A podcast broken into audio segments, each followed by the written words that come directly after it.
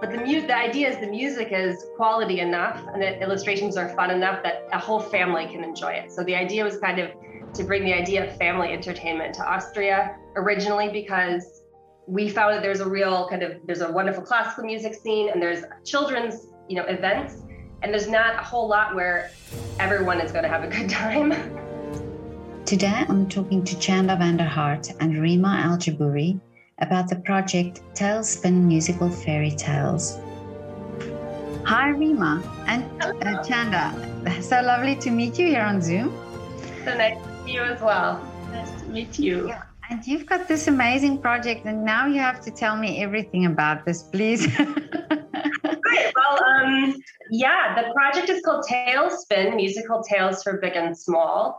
And it's actually one of the longest kind of musical projects I've personally worked on. I co-founded it back, I think, in 2007. Was when I was at conservatory with another violinist. I'm a pianist, mm-hmm. and we wanted to find a way to really bring quality kind of classical music, um, like feature modern composers um, uh, who write classical music, and combine it with storytelling and um, and bring in a really great visual kind of art into a concert series. So that's what we started to do is we started to find, I think storytelling is kind of a, a really wonderful way to reach people. I think we understand the world through through narratives and through stories. So the idea was to go and find kind of stories from different places in the world um, that mean a lot in a specific place, but maybe aren't so well known outside of it and then to kind of rework them and make them into this kind of musical and artistic um, presentation. So we we actually now have seven or eight stories that we've done this with. We um, we have one from Trinidad, we have one from Iceland, um, and uh, we performed them in concerts for quite a while. And then we started thinking, you know, we should publish some of these. We should turn them into an actual physical thing. So it's not just we play a concert in a festival and then leave and and there's nothing to kind of hang on to. Um, so in 2019 we brought out our first book and cd and it was called i have it here how, yeah. how monkey looked for trouble. Okay yeah. Yeah and it's um we did it's, a, it's this one's for little kids. It's about seven or eight minutes in, in, in length and we have a wonderful turkish um, artist who made these beautiful illustrations and it's a tale from Trinidad, and it's about this monkey who goes um, and he sees a woman who's walking with some cake, and she falls and trips and she spills them everywhere, and she goes, "Ah, oh, look at all the trouble I have. Now I have to go back home." And he tastes them and says, "Oh, this trouble is so delicious," and then runs off and and looks for trouble and finds. So, so, we did that. We um, we crowdfunded it successfully. We got the Bank Austria Kunstpreis. And then we brought it out. We released it um, in a sold out show at the Musikverein in 2019. Wow. And we to think a little bit bigger because um, we have a, a, much longer, much more involved story, um, which is kind of a reworking of Alibaba and the 40 Thieves. But it centers um, a female character who is actually present, I think, in all the all the versions, but she's usually kind of a side figure. She's the servant and she's smart and um, in our version, she kind of sees through all the plots against Alibaba and his family and, and saves the day several times, saves his life several times. And it's a story for older kids. Um, it's more like 20, 25 minutes long. I think around 22 and a half is actually where it, where it ticks off. Um, and we're going to bring out a huge hardcover book with about uh, 50 pages, over 50 pages. And Rima here is the illustrator we've been working on this project with for ages. Mm-hmm. Um, and she's made some of the most beautiful designs for it because um, uh, Rima is Austrian Iraqi and she um, does art. Well, you can talk about yourself. She does art celebrating her, her heritage, but it's beautiful. But, but first, I want to ask so, so these stories are they sort of like folk stories or is it children's stories? What, what are the ages of? They're they're at, for different ages, obviously. Monkey is for a very um, young population. We've done it for kindergarteners, for Volksschulkinder. Um, but the mu- the idea is the music is quality enough and the illustrations are fun enough that a whole family can enjoy it. So the idea was kind of to bring the idea of family entertainment to Austria originally because we found that there's a real kind of there's a wonderful classical music scene and there's children's you know events and there's not a whole lot where everyone is going to have a good time yeah um uh, Alibaba is for, for older kids. There's, you know, um, there is some violence. It's not the most, um, uh, you know, it's not quite as, as, as little kid friendly, but my daughter who's, who's nine loves it. So I would say any kids above seven, it'd be perfectly appropriate all the way to adults. And one of the really nice things that, um, that Rima had, uh, Rima came up with and, and suggested that we're going to do then is um, kind of in the interest of cultural communication and, and, and, and literacy and understanding. Every picture in the book, um, she's taken an Arabic word that kind of uh, encapsulates it, like Medina is a city, right? And then she, we put the Arabic um, uh, writing of that word, that, um, and then uh, write how to phonetically pronounce it, translate it in different languages, and then kind of give a little bit of cultural context. So honestly, it's a book that I would buy as an adult. Um, yeah. Kind of out of interest. Yeah. But yeah. And and but where did you find the stories or what um, uh, inspired the stories?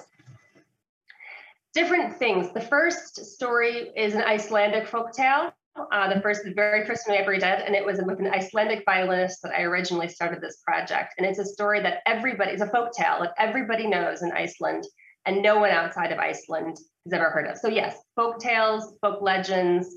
Um, that's the first one we did. Then we just, I mean, looked into different collections, collected books of folk tales. Every time I travel, I try to find local stories, go to local bookstores, and just talk to people. Um, so we've gotten the actual stories from a variety of different places. Mm-hmm. And actually, probably Morgiana is the most mainstream story I think that we've done because people kind of know about, you know, A Thousand and One Arabian Nights and Alibaba mm-hmm. and The Cave, but it is a, I think, an original take on it. And I like mm-hmm. focusing on a female protagonist. Um, yeah. So, Rima, tell me about the the artwork that you do for these. Yes, I was very thrilled already in 2009 when we first did the. Uh, I was asked to to participate with the illustration, and it was a very challenging thing for me because usually I'm I'm an art designer, an architect, and I paint on porcelains. So that was my first, and I do aquarels and sketches. Wow! Oh, beautiful. Thank you. And this was my first work or uh, work I was doing for um, for a story and for children. Mm-hmm. And, uh, having uh, the fact that it's uh, Alibaba, this was the, the difficult fact, uh, uh, part of it because there was uh, those scenes like, yeah, the, the killing of his brother and the, the whole stories with the thieves. So um, it's I really enjoyed it. it was, mm-hmm. and now after 13 years we I came I came back to work again uh, on this story. And first we thought we will add a couple of scenes, but then when I found out that the Rima who did the first version is not the same Rima doing this one, so we decided to change all the illustrations into new ones. So I hope She's made some be, beautiful ones. She brought a couple to the sketches to show. It will be yeah as successful as the first one. This oh, that is summarized a little bit the idea of uh, wow. Uh, Ghana. And, and the colors are so beautiful. Yeah. Yeah, it's been really fun to see Rima's evolution as an artist too, because of course we're all constantly changing and that kind of thing. But this is just Oh, beautiful. wow. Yeah. Yes. Beautiful. But isn't it amazing that you come from not an illustrator, so so you're not really an illustrator, but uh, and and yet you go into that field and you bring something from your art because then also you know it's it's you bring something from what you were doing into this story. I find this fascinating. This is wonderful. And this is something you know? we want to do from the beginning is to have each story have a different illustrator or a different artist who's making. So people work in very different fields. We have one story from Thailand, and the woman who did the illustrations for that, are, not illustrations, they're actually like slow computer animation almost. So she works kind of in computer design and graphic design. Um, you know, uh, it's it's it's lovely just to have kind of this really different framing, and I do think that Rima's perspective and how she yeah three dimensions really plays into how she's approached this project. It's been wonderful. It's the, yeah. the thinking of an architect. That's this is the foundation of of any work I do. So from this base, I move in in different directions. So you always find mm-hmm. somewhere a hint that yeah, yeah and, bird view and and I feel like one thing that I really appreciate, particularly about Rima, is that because probably because of the architectural background, she thinks functionally all the time. So to come up with the idea of using symbols um, within the picture. Yeah. You know, it's the 40 thieves. So she uses the Arabic symbol for 40 and can write, you know, a couple of them and really encapsulate a lot of information in a way that's clear and kind of culturally appropriate um, also the idea again of the of, of, the Arabic word, the kind of cultural context, the learning corners. I just I think it's absolutely brilliant. But uh, this is why I'm saying uh, I immediately in your pictures also saw movement. You know, there's it's it the the shapes and the the lines that you use. It it creates sort of a movement there, mm-hmm. and uh, yeah, it's beautiful. Mm-hmm. But now, what, what, how did you evolve? Because it's been such a great, uh, uh, you know, such a long period of time. So, how did you evolve as an artist in that, Rima? Well, uh, I usually because I didn't stop working on my art uh, since '95 uh, when when I really moved from doing architectural drawing to to small pieces of porcelains that started first as uh, gifts and then became a, a whole full-time profession. Um, I never thought that it could be so different, my work, because I had always the feeling I was doing the same. Or, I mean, I get inspired, I get, uh, I see what the, the client's wishes are or my inspirations, and I try to implement them on, on the work I do.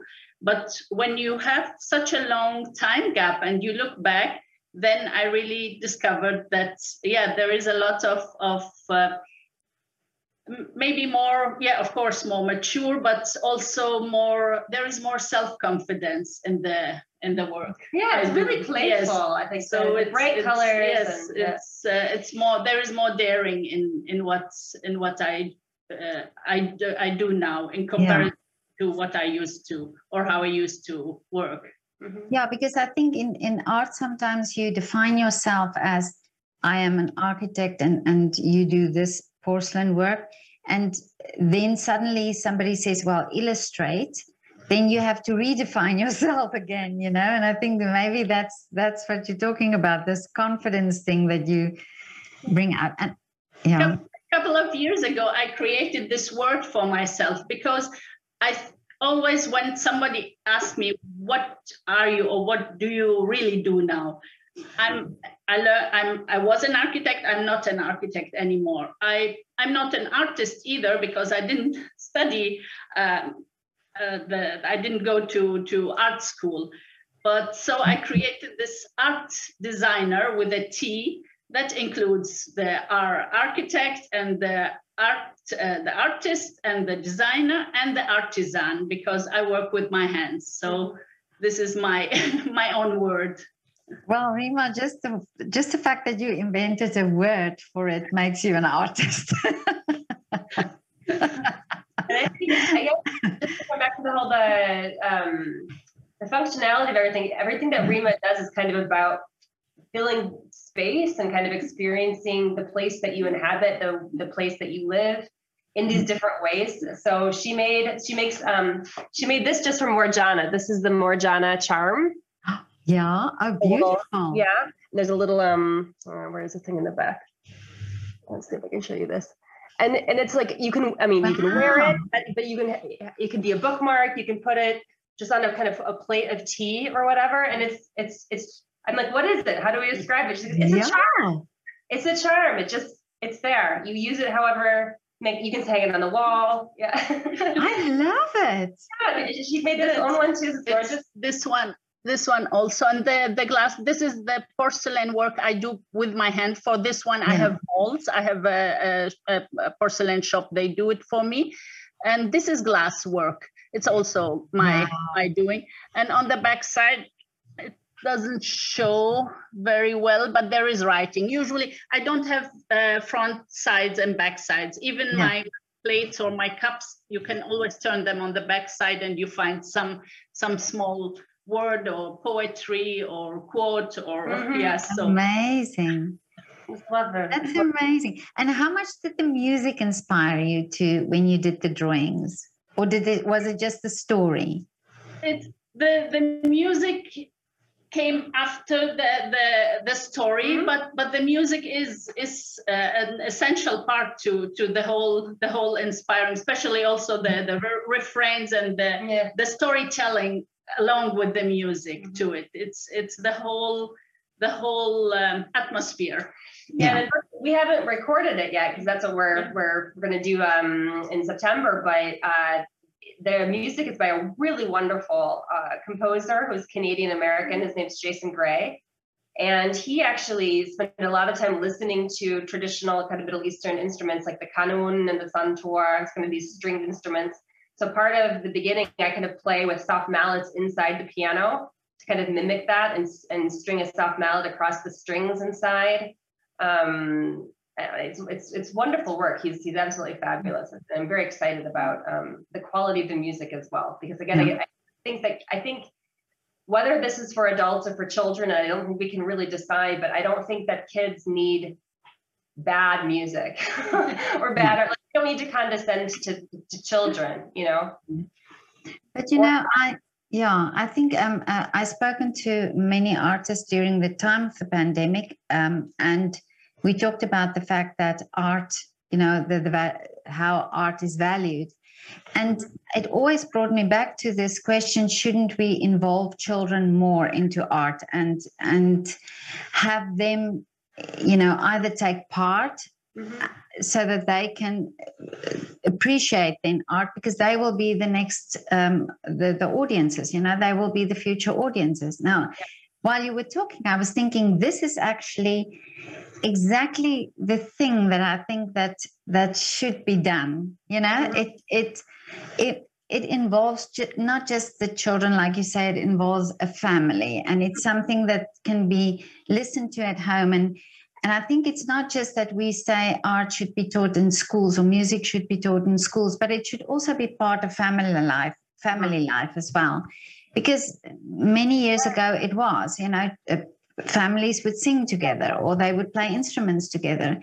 And now it's changed so much. And, and something like this project that really stimulates so many um, senses isn't it you know that that this is absolutely fantastic for for projects I think that the storytelling aspect also really helps. I think it Yeah. helps anybody, honestly, to get um, to have a program or some sort of story to connect with classical music. And I know several years ago, I was on tour in India, um, and I was actually with a, another pianist, and we um, and one of the she she does series of concerts throughout throughout India and did did for years a lot of kind of cultural outreach. And she said, you know, a, a lot of the things that we kind of hold up um, you know, in, in, in the US or in, in Western Europe as kind of these universal uh, pieces. She said Mozart and that and they they find it boring. They don't like it. So it is conditioning what what teaches us and um, what what we appreciate and what we love. And she said, you know, anything though with a story, anything with like kind of a theater tradition, that's much easier to to to bring across. And so she asked actually if we could try to arrange some of the music um, and then we we did, and we had a um, uh, we worked with a speaker locally uh, who did it in a couple of different local languages, and and it came over beautifully. And so that was Wow. a really kind of surprising um, manifestation of, of of of Talespin in a very very different way. But I do think the power of storytelling and narrative is much more universal than any kind of one musical piece. yeah I should also mention Rima had the great idea before I forget of um, talking about languages. she said, you know, we brought out the last book in English, German, and French. And she said, well, we should bring this one up for sure in Arabic as well. So Yeah. we are um, we are recording it in English, German, French, and Arabic, and typesetting Wow. it in French and Arabic. Amazing. Yeah. Yeah, and now the the music is it? Uh, what did I understand right that you use using also traditional instruments? No, we're just using piano and um, percussion, but it's inspired by these um, traditional uh, instruments, which is why I'm using some, um, I don't know, non-traditional uh, playing techniques for parts of it, um, so that you have this feeling of kind of these traditional sounds. Um, the kanun and the santur are the two instruments in particular that he he really kind of explored the sound with and tried to recreate those on uh, by using the, the, the, the violin in some different ways and also the piano with its percussion. Okay. And how many stories do you have now? I think we have, it's either seven or nine. Okay. I'd have to look. Um, we've published, we published two, and this is going to be our third. Mhm. Um, and then there's there are several more. Uh, I think we actually have nine. Okay. Yeah. And now you you have a, a GoFundMe and or a, a you you raising money and what what what is the money for? We need to record, we need to record the music, and we need to print a hardcover book, which is not a, you saw that we did these little kind of soft cover books for the Yeah. first two, and that's nice. And, um, and it's a much more uh, inexpensive way to do it. But we really want this to be a big, colorful, um, impressive hardcover book. And that is just a different, different price category. So um, in order to both record it in the Konzerthaus um, and also then print it properly and in the quality that we want. We're raising money right now. We've um, uh, wemakeit campaign that is on till the end of this month. So I think we have nine days left. Um, we were again given the Bank Austria Kunstpreis, so that's great. We're 73 or 74% funded now. We've got a little ways to go. Um, and Rima has been amazing, it, it- amazingly supportive with this too, because I don't know if you know, I mean, I'm sure you know how we we wemakeit works, but you don't just give money. I mean, you can, people can just anonymously donate or just donate, but most of the things you do uh, against rewards. So she Oh, yeah. made hand um, painted little postcards um, with your name in Arabic. You can get it personalized with your name in Arabic. Um, little bookmarks with a tassel that are kind of inspired by the story. And she's just released three of these little guys. So one of the things that comes up in the story is that every time there's kind of a major scene, you see a little bird. Oh wow! Um, and so this is the little bird, and she put my daughter's name is Zoe. So Zoe is here regularly, and That's then here in Arabic. And so she she'll Wow. make three of these for the for the rest of the campaign. So we'll be releasing that reward um, uh, today or tomorrow. beautiful. Yeah, Yes. and, And the more John some of you too. Yeah. Yeah, and and the bird is part of the story. I mean, the- or or, or you you make it part of of the whole. it's it's also it's also the the the little thing you can notice or not notice if you Yeah. don't look uh, well enough it always appears somewhere on the in the picture because I, I used to love such kind of stories where there is something like uh, like uh, follow the the the like the sing along Yeah. with the with the ball so it's it's the bird that always is watching somewhere it appears somewhere and it goes through all the pages And that's that's in a lot of children's books. You have the kind of a little Yeah. animal that kind of appears, and I think it's just ma- yeah, it's fun for them to, to look for and um, makes it more accessible for all ages. This is a clever project. I love it. Very excited about it. Yeah. we are also it's it's the Mhm. whole the whole procedure is is It's incredibly Yeah. but it's Yeah. so much fun. Yeah. It's really, really Yeah. fun. Now I think it's you know it it it has so many um, qualities to to do so many things you know and like you say it's uh, there's there's all these I think as as you saying I like this little bird. I think there's hidden advantages also on this project that I think that that would work. So I think it would be a good investment if if somebody yeah sponsors it and and so on. But do you still do concerts for it? Yes, we do. Um, obviously, in the pandemic, not so many, but this Yeah. uh, Talespin has been at home in like the the Märchenwache festivals in Germany. Um, obviously, the Musikverein I mentioned. Um, the Rathaus, Rathaus. yeah, we were at the they, they do this uh, fairy tale tale days, and we were there uh, several different different years performing. So yeah, Talespin does still perform. I'm looking for ways to have kind of the next generation maybe take up the mantle. Um, we have a wonderful little, uh, not little, she's an adult woman, uh, intern coming as a Fulbrighter. Um, and she's going to uh, work on kind of cultural outreach. And I'm hoping will be instrumental in bringing Talespin to, um, you know, uh, a more, or figuring out how, ways that Talespin stories could be um, performed by people other than us, you know, how we, Yeah. could, we could manage that and maybe have a Talespin franchise where we have people kind of in, in different places who have access to this Yeah. material and are getting um, this wonderful music and these wonderful stories and art out there. Yeah, well, really, honestly, it's a great concept to introduce music and, and art to children, you know, and uh, I think uh, that's absolutely a great idea. It's a, it is a concept, you know, that you have here. That's great, yeah. But um, oh, and, and you're a pianist, and and where, how did your journey start as a pianist? You know, I, I most pianists, of course, start very young. So I started out as a concert pianist, and I got my undergraduate degree in New York, um, and then realized about two years in I did not like spending all my time alone. I just am not.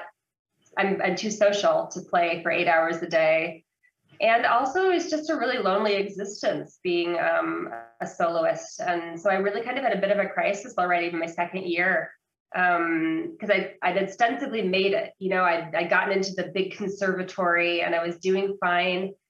And then you when you see though what the possibilities are afterwards, you really and you start to know yourself, but and they don't match. That's really kind of disconcerting. I think people have probably experienced similar things during the pandemic where we've had to look very hard at what we're doing and why. Um, unfortunately, I had a wonderful mentor there who kind of pulled me aside and said, You're destined to do chamber music and art song accompaniment and play with people. And you're going to be great at that and you're going to love it. And I, I want I want you to, to move in this direction. So I actually had the opportunity to move to Italy and study opera coaching um, at La Scala and do chamber music there. And then I got a Fulbright um, teaching fellowship and came to Vienna um, and started studying chamber music and art song accompaniment and opera coaching. And then I stayed. I've been in Vienna now since 2000, and um, I added a PhD in musicology to those things, and now split my time between playing concerts and and writing and thinking about music at the University of Music here, and it's a dream. It's just an Wow. Yeah. But you see, there you found your thing, you know? Yeah. and if you can't find if the thing doesn't make i think what making things like mo- like um Talespin and i also had a, a, a strange concert series for six years where we combined song with all sorts of different things. And i think you spoke to the freestyle orchestra. I also play with with them and do some circus art with them. But i think if you don't see yourself in the system that is there like i didn't see myself as a solo pianist. And um and there's been different times where it's like well i could do that but i just don't it doesn't feel like me then you just make something that feels more like you. And then other things kind of appear too. Um, Yeah. I think that's um, served me very well, at least. And and it's just fun to that Talespin is still kind of um, up and running. Our first violinist, I had my Icelandic um, friend with whom I started. She went in a very different direction at a certain point, and now I work with a wonderful violinist named Joanna Lacroix, uh, who's half French, half half Austrian, who sadly couldn't be here today because she's playing a gig and moving.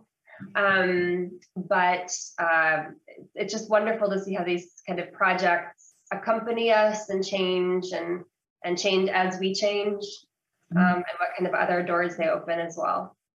Yeah, because I think what you're saying is so true that sometimes you think there is just this one way and and you have to do it and you and there's also this pressure I think on artists and and uh, especially on musicians, and I think the same with ballet dancers as well.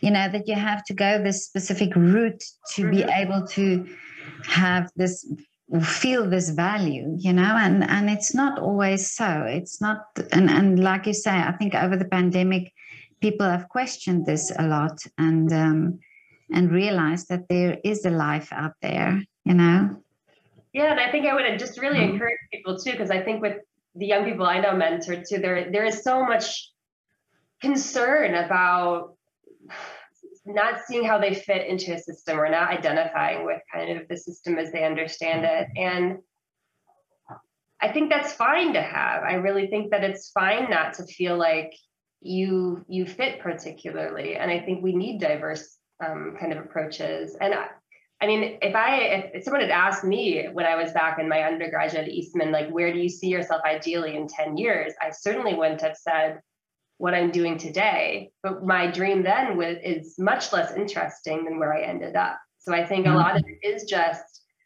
trusting oh. your instincts and kind of trying to bring your own specific voice into the world to, and and see how it develops and then seeing what kind of doors um, doors open be- because of it and i do think it's a much more interesting way to to, to go Yeah. through an artist journey but i mean there rima you you can also probably say that your first dream was probably to to design the biggest most spectacular building and now you are doing much more valuable work really That's true. And, and when I think when I started with the porcelain is actually when I stayed at home with my firstborn boy. Mm-hmm. And I thought, okay, it's lovely to be a mother, but I need to do something when the baby sleeps. So this is how the whole painting thing started. And then I discovered that actually this is what I want to do until the last day of my life. This mm-hmm. I want to be sitting there with my brush and my brushes and my colors and and just painting. If it's on on paper, if it's a on porcelain or on glass, it's it's it's the thing I really love doing, and I put so much thought in it because it's it's not just the end product what you see. There is always this research, and especially from my uh, coming from from uh, Iraq and Mesopotamia, and this this rich civilization that hardly anyone thinks of when you say Iraq. So this put an additional responsibility on me, or it became it became a devotion that turned to a mission that I have to to keep on doing, and hope to get also other people joining in in this. Yeah. Well, it is like that. Um, those are the things that count in the end. You know, these and these little messages that you have in your work. It's um, you know, it's the things that I think touch touch people. It's not always the big, the big bang things. You know, the the. Absolutely, yes. It's these it's these things that I think that's the important things uh, that that you're doing. So congratulations, both of you, really, so much Thank you. Thank you this lovely project. I um I I think it's great work. I wish for you that you um you know that this that you raise enough money to to um you know to do all the things that you want to do, and that this project have uh, so that it gets feet so that it goes all over the world because i've been you know i've been talking to a lot of south african artists and it's they're the same, same thing uh, they are so frustrated because art is not valued there and how do you get people to value it? And, and you start with children you know you start with them and i can just see this is a lovely project that goes to south africa and when you start going to stories there's a lot of stories there as well I have heard actually. Yeah. If you have any that you think um, we should be aware of, please feel free to send them our way. I'm always I will do so definitely, definitely, because I think this this project could be very nicely implemented there as well. Now, I would love to hear, apart from this project, what are your wishes for the future? There's wow. That's a that's a big question, Petra. I I mean I, I I hope that especially I think post pandemic, I think I, I hope that we come back to an understanding of how valuable art is and also make art more suitable in certain ways to the world we actually live in. Um, that's one of my my concerns, I think, as a historical musicologist and as a classical musician, is that I do think that we live in kind of these bubbles sometimes and don't feel the need to really do things that are functional, things that um, that are accessible and that are pleasurable and that are um, that enrich people's lives in a way that they just kind of feel. Um, I think that everything has to be highly, highly intellectualized and therefore unfun. Yeah, I think yeah, that we exactly we, you know, we, tend to lose a little bit the idea that you can have something that's really, really pleasurable and enjoyable, and it's also important and it's mm-hmm. also of value. Um, yeah, I guess that's my my global wish a little bit. How about you? Yeah, well, it's it's actually my my own um, saying, uh, but also that that goes for everything that we go back more to to cherish our roots mm. from yeah. what we raised, uh, what we were raised to, what our parents and grandparents were raised to, and turn them into wings and take off with them. So so turn the roots into into wings not to not to lose this beautiful details we humanity once once had because if you look back in in all the cultures there's so much uh, nice uh, worthy uh, details that are somehow getting lost with all this also beautiful developing technology. I'm mm-hmm. I'm not. Uh, yeah. I'm, I, I appreciate that also, but still to to use uh, what we what we have. Um, in, yeah. In I, yeah, I totally agree with you. I mean, I'm I'm Afrikaans and come from South Africa, and I lived in the UK, and I live here now. And for me, I see even with my children that this cult, the culture that that I knew, um, and that they feel comfortable with, is also important, and that makes them part of who they are wherever we go. You know, it, we we fit in and, and we settle and in where we are, and we accept this culture, but it's part every person has their culture as as part of them and it's beautiful it's really making enriching the world Mm-hmm. And yesterday I spoke to a, a, violist who is also talking about tra- tra- uh, traditional Chinese instruments that they want to now um, combine uh, with classical instruments. And how wonderful, how wonderful that we can now learn from each other and learn from these cultural things that, like you say, that are sometimes hidden. And the media uh, gives us one impression of a country um, and not the beautiful things that we can gain from from this culture you know i think that it, we are in a place geopolitically right now where people are very much in their own kind of corners you know mm-hmm. too much and and looking at things that are different as being scary or being um yeah other and i do think that i mean i like you i've traveled and lived a lot of different places and there are so many more things that connect us. There are so many more things that yeah. we really have in common. And I think celebrating those things and celebrating those those beautiful differences too, like those mm-hmm. different ways people experience the the world through their that shows through their storytelling, through music, through mm-hmm. through art. And I think that's just something that um, that we need to remember to celebrate more than be than be frightened exactly. of. Mm. Yeah, wary of. Yeah, no, I, I totally agree. If I mean, if uh, you think of a of an orchestra or a like a ballet company, and how many different cultures are there, and yet they do one one thing and they do art, you know, and there's no they don't distinguish then. And yeah. if we can use art in this way, bringing people together, like we do with food, you know. we can do with music as well. Listen, this was so lovely to talk to you. Okay, now I still have one question. Uh, can you do a shout out for your favorite restaurant or coffee shop in Vienna? Ooh. I have so many. Oh dear. Um, Where where do you go most frequently, or or do you know one place that's it's small? Um, you know, Aden and Ludwig, right by the Musikverein. Um, it's in the I think the Kunst is it the Kunst house or the Kunsthalle? There's a museum right by and a theater, Stadtkino. That's where it is. In the Stadtkino, there's a wonderful little kind of cafe restaurant. They always have a wonderful Mittagsmenu.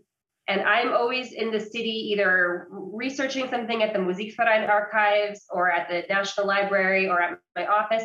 And I will go there for lunch probably three times a week. And they have wonderful vegetarian food, they have wonderful non veg. Um, and they're just a lovely, lovely little um, cafe in the center of Vienna. Um, wow, I've never been there. What's what's the name? Ludwig und Adele. So Ludwig Okay. and, and Adele. In Yeah. Dow. Oh, Yeah. I'm going to I'm going to go there. Look at that. Definitely. Yeah. Wonderful. Yeah. yeah. And Rima, you? Well, I'll, I'll, my shout out goes to the Orientals in Vienna. And one is, for my taste, really the best brunch and breakfast in Vienna is Kent in the oh, So Brunnengasse. good, Yeah. In the Really? It's because they they have three or four, but the best is really the, the Kent, and they have delicious sweets and uh, Turkish coffee. Mm. And one Iraqi restaurant, it's called Miwan. It's in the Taborstrasse, at the end of the Taborstrasse. And if you want to taste the real, the real, if of course, if you are uh, you eat meat, the real Iraqi kebab, you find it there, and they have the best bread. But they have also a lot of other uh, things that goes for vegetarians, like the whole yeah, the vegetable dishes. I'm from I'm from South Africa. I eat meat.